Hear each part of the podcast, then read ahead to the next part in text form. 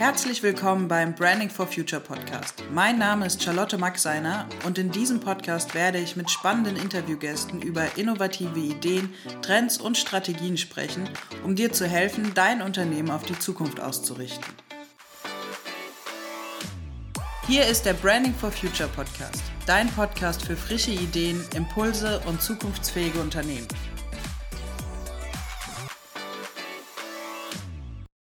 Hallo Charlotte. Hallo Sandra. Herzlich willkommen zu dieser Podcast-Folge, ähm, in der es um Unternehmensberatung für zukunftsfähiges Business gehen soll. Schön, dass du da bist. Ich freue mich besonders auf unseren Austausch und den Input, den ich von dir kriege. Bevor wir inhaltlich durchstarten, erzähl unseren Hörern doch mal ein bisschen was über dich. Ja, wer bin ich? Ähm, ich bin 37 Jahre alt, ich bin verheiratet. Ich habe zwei Schulkinder, sind zwei Mädchen. Unser Alltag ist entsprechend familienlastig. Ähm, ich bin wahnsinnig gern draußen in der Natur. Ich spiele Golf ähm, und ich genieße es auch mit der ganzen Familie mehrfach im Jahr zum Skifahren zu gehen. Das ist so unser Ventil. Ähm, mir ist es sehr, sehr wichtig, Aktivitäten als Familie gemeinsam machen zu können, weil ich halt immer denke, naja, wenn man die Zeit nicht zusammen verbringt, dann bringt äh, einem das niemand mehr zurück. Mhm. Ja, schön. Du bist ja bei Convarox Mitgründerin. Was ist denn dein berufliches Ziel mit Convarox? Ja, genau. Ich bin Mitgründer. Mein berufliches Ziel ist hier, neue Wege und Lösungen für unsere Kunden zu entwickeln.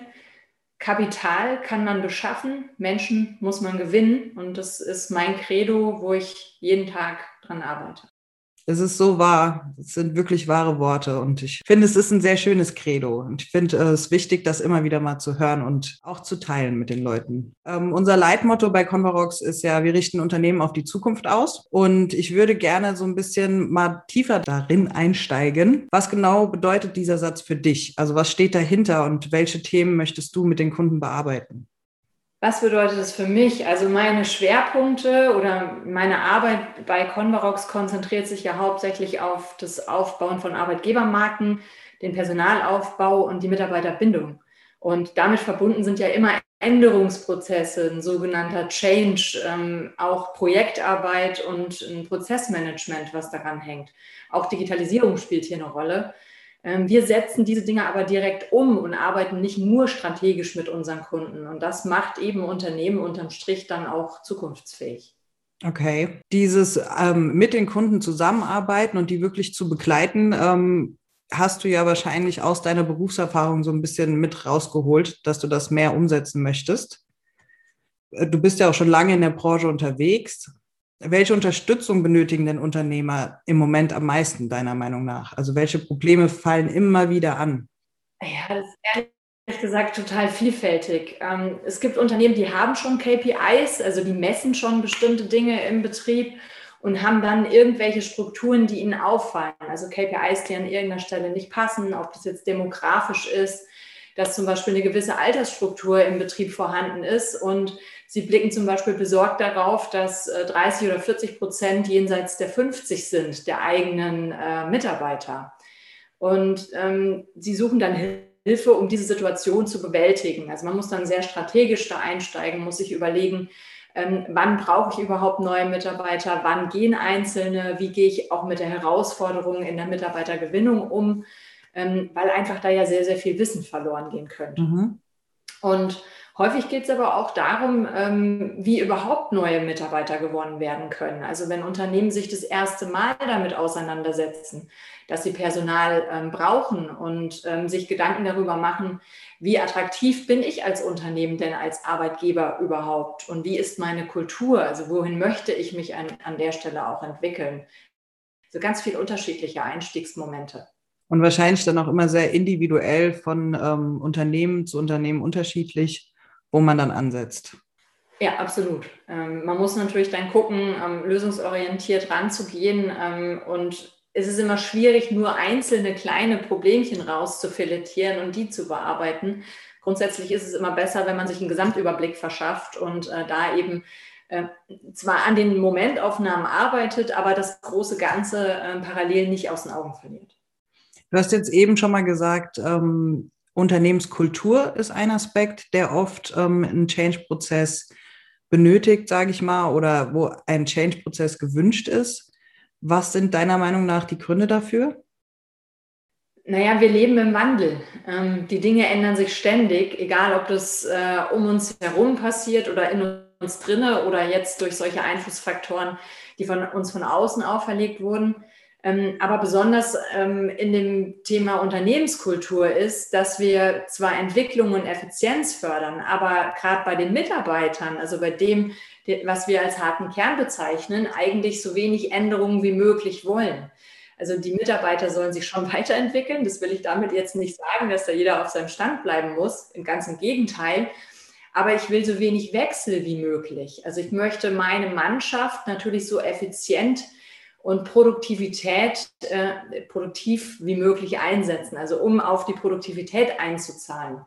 Und ähm, ein Wechsel drückt natürlich Produktivität. Das ist klar, weil natürlich ein neuer Mitarbeiter nie so effizient arbeiten kann, wie das äh, einer äh, gemacht hat, der das schon eine ganze Weile getan hat. Und die Betriebe wissen das auch und sind in dem Umfeld aber häufig relativ hilflos. Warum? Naja, es ist ähm, eben so, dass um uns herum sich sehr, sehr viel tut und ähm, wir das akzeptieren müssen, dass neue Anforderungen auf uns zukommen. Und wenn wir diese Anforderungen nicht erfüllen können, dann gehen Menschen, dann orientieren sie sich neu. Und äh, das ist eben genau dieses Thema, wie ist meine Unternehmenskultur gestrickt, welche Anforderungen kann ich auch erfüllen und ähm, wo bewege ich mich hin ist halt wahrscheinlich auch nicht immer so einfach, wenn man mitten da drin steckt und es nicht von außen betrachten kann, weil man dann mit Sicherheit nicht immer die Beweggründe der eigenen Mitarbeiter ähm, so auf dem Schirm hat, wie ein Außenstehender das relativ schnell natürlich erfassen kann. Was glaubst du denn, ähm, wie sich Unternehmen mit Hilfe von Beratungskonzepten zukunftsfähig aufstellen können? Oh, da gibt es viele Antworten. Ähm, in ein Ökosystem eintauchen, voneinander lernen, Konkurrenzdenken über Bord werfen, die Perspektive wechseln, Mehrwerte aus Partnerschaften ziehen, offen sein, Klarheit gewinnen, Sicherheit schaffen für die Zukunft. Ähm, ein gutes Konzept zu haben oder einer Strategie zu folgen, ähm, liefert aus meiner Sicht immer irgendeinen Return. Also ich bin dann drin im Tun. Man könnte vielleicht auch sagen, mit der Hilfe von Beratern ähm, schafft man es auch am Unternehmen zu arbeiten und nicht immer nur im. Wir haben zwar die Angewohnheit über uns selber auch zu sagen, dass wir Ärmelhochkrempler sind, ähm, aber es ist wichtig, von der Perspektive her auch von außen zu gucken und das zu tun, was die anderen von einem erwarten. Meinst du, es fällt den Unternehmen schwer, in ein Ökosystem einzutauchen und so in den ähm, Austausch zu gehen und voneinander zu lernen? Ist das eine Hürde? Ähm, ja, meiner Meinung nach ist es eben sehr wichtig. Äh, man bekommt Impulse, man verpasst keine Trends mehr es sind Chancen da statt Risiken und man versteht auch Disruption nicht mehr das, was die Konkurrenz mit einem macht, sondern man lernt zu akzeptieren, äh, dass man das steuern kann. Also man kann das leben von innen heraus. Man muss nicht unbedingt ganz so tief einsteigen. Das habe ich ja zu Beginn auch schon gesagt. Man kann auch Schritt für Schritt äh, einzelne Herausforderungen lösen. Aber das drumherum darf man eben nicht aus den Augen verlieren. Und ähm, so eine Beratungssituation ist definitiv ein Umfeld, in der man ähm, solche Dinge zulässt. Sehr, sehr cool. Es ist, bietet halt einen riesen Spielraum für Mehrwert. Also man kann eigentlich nur damit gewinnen. So sehe ich das. Wenn jetzt Unternehmer an dem Punkt sind, dass sie das sogar gerne auch wahrnehmen möchten und in so ein Ökosystem quasi einsteigen möchten, ähm, worauf müssen sie achten, wenn sie an ihrem Unternehmen arbeiten möchten? Ja, worauf muss man achten? Ein Austausch grundsätzlich müsste immer auf Augenhöhe stattfinden. Also eine Beratung, habe es eben schon gesagt, muss irgendwie Klarheit schaffen, eine Orientierung mitbringen, einer Strategie mhm. folgen. Und ähm, in, dem, in dem Lösungsansatz für das Unternehmen müssen ganz äh, klare äh, Projektschritte definiert sein. Und irgendwie so ein bisschen wunderbar letztlich wird es dann, wenn man auch bei der Umsetzung ähm, von diesen Konzepten oder Strategien noch Hilfe hat und eigentlich, so wie wir das im Unternehmen auch tun, dann einen Projektmanager gleich noch mit an der Seite hat. Ähm, da geht es auch viel um Methodik, um die Möglichkeiten, wie man Dinge untersucht, wie man analytisch äh, auch rangeht. Und es ist ja nicht mhm. jeder Unternehmensinhaber oder jeder Unternehmensführer auch gleichzeitig ein fertiger BWLer, sondern wir haben es ja häufig mit Gründern zu tun, die aus der technischen Seite kommen und ähm, ja, ganz äh, stark in, ihrem, in ihrer Ingenieurwissenschaft oder in ihrer Technik drin stecken, aber eben nicht äh, per se gleich äh, ein ganzes BWL-Studium äh, abgeleistet haben.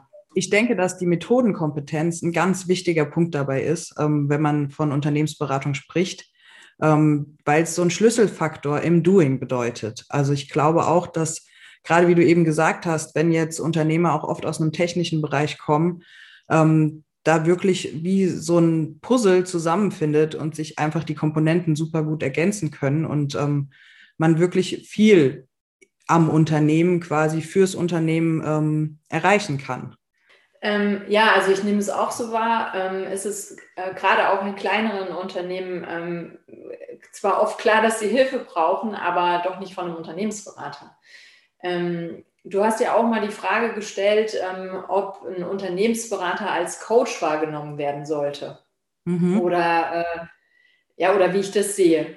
Ähm, ich muss tatsächlich sagen, ich bin manchmal nicht sicher, ob die Unternehmen oder besser gesagt die Unternehmer schon bereit sind, mit diesem Wording umzugehen. Ähm, aber nicht, weil die keine Hilfe brauchen, sondern weil irgendwie diese Begrifflichkeiten auch häufig so hm, negativ belegt sind es gibt immer irgendwie Leuchttürme. Also es gibt immer ein paar Unternehmen, äh, die, die stellen Coaches ein für ihre Führungskräfte, äh, die arbeiten mit irgendwelchen äh, Alpha-Zuständen und investieren ganz, ganz viel da rein, dass Entscheidungen ähm, fundiert und ähm, wirklich nur in einem Zustand der vollendeten Information getroffen werden. Aber wie gesagt, das sind immer noch Leuchttürme und wir, die meisten Unternehmen sind eben nicht Google. Ähm, da muss man ganz klar auch einen Schritt zurückgehen. Aber ähm, so eine Situation anzunehmen, braucht Zeit und kostet Geld. Ähm, von daher muss man immer gucken, ähm, was ist mit der Gegenseite. Ja? Es bietet ja auch einen Vorteil daran, mit einem Berater zu arbeiten. Also der Berater oder der, der andere letzten Endes muss sich die Zeit nehmen, über die Grenzen hinauszudenken und auch neue Wege zu suchen. Und mit einem Coach zu arbeiten, ähm, bringt entsprechend auch Sicherheit. Also ich habe immer einen Sparringspartner, ich habe immer jemanden, der mir ein Feedback gibt oder der mir sagt, Mensch, an der Stelle war dein, dein Wording nicht so gut, deine Kommunikation passt nicht, sag es doch so und so, das würde doch ähm, ein anderes, äh, eine andere Wirkung erzielen. Wie, wie, wie denkst du darüber? Und das liefert eben genau die Impulse, die für die Transformation, also diesen Wandel letzten Endes und die Entwicklung darin auch nötig sind. Und ich persönlich bin überzeugt, dass die Vorteile wirklich überwiegen und dass äh, Unternehmen auch in Zukunft mehr und mehr dazu übergehen werden, ähm, das zu nutzen und auch umfassender zu nutzen. Hoffentlich. Also ich hoffe es sehr, weil ich stimme dir absolut zu und ähm, es ist so interessant, du, du, hast jetzt eben gesagt, es wird negativ ähm, oft wahrgenommen. Dabei, es kommt halt einfach aus einer anderen Sparte und ähm, genau. da kann, kann, man quasi auch einen Wandel vorantreiben. Und es ist ja mit auch ein Ziel von uns, einfach die Wahrnehmung dafür ein bisschen zu öffnen ähm, und wirklich aus diesen alten Strukturen ein bisschen auszubrechen. Ähm, Finde ich, hast du sehr schön gesagt und sehr schön zusammengefasst. Ich kann ich mich nur anschließen. Ja, aber letzten Endes ist es genau das. Also es geht ja nicht darum, dass ein Unternehmen in einer wirtschaftlichen Schieflage ist und sich jemanden holt, der ihm hilft, sondern es geht ja genau darum, dass man sagt, okay, ähm, ich will vorankommen, ich möchte weitermachen, ich will die Zukunft für mich bereiten. Und ähm, dazu ähm, tue ich mir doch wesentlich leichter, wenn ich einen Sparringspartner habe, jemand, der vielleicht auch einen Gesamtüberblick hat und jemand, der mich auch immer mal wieder erdet und auch wirklich diesen Irrtum mal ausräumen. Es geht ja gar nicht darum, dass irgendjemand was schlecht macht und jetzt ähm, verändert werden muss, um irgendwie gut dazustehen, sondern wirklich, wir stehen an dem Punkt und das ist gut, aber wie werden wir besser und wie werden wir langfristig, wie können wir langfristig uns positionieren mhm. und das damit loszugehen. Schön. Vielen, vielen Dank für die ganzen Informationen, für den schönen Austausch, für den Input, den du mir geliefert hast und hoffentlich auch jedem unserer Zuhörer. Ich habe eine Abschlussfrage für dich, um vielleicht auch noch mal so ein bisschen den Zuhörern so einen, so einen ersten Impuls mitgeben zu können. Ähm, wie können denn Unternehmer ins Handeln kommen? Also wo können sie sinnvoll ansetzen? Hast du einen Tipp dafür? Ein Tipp. Ähm, zunächst mal sollte man einen Schritt zurücktreten und sich fragen, wohin will man überhaupt? Was möchte erreichen. Ähm, grundsätzlich ist es ja normal, auch Respekt vor der Zukunft zu haben, vor allem wenn man ein Unternehmen lenkt und vielleicht Verantwortung für viele Mitarbeiter hat.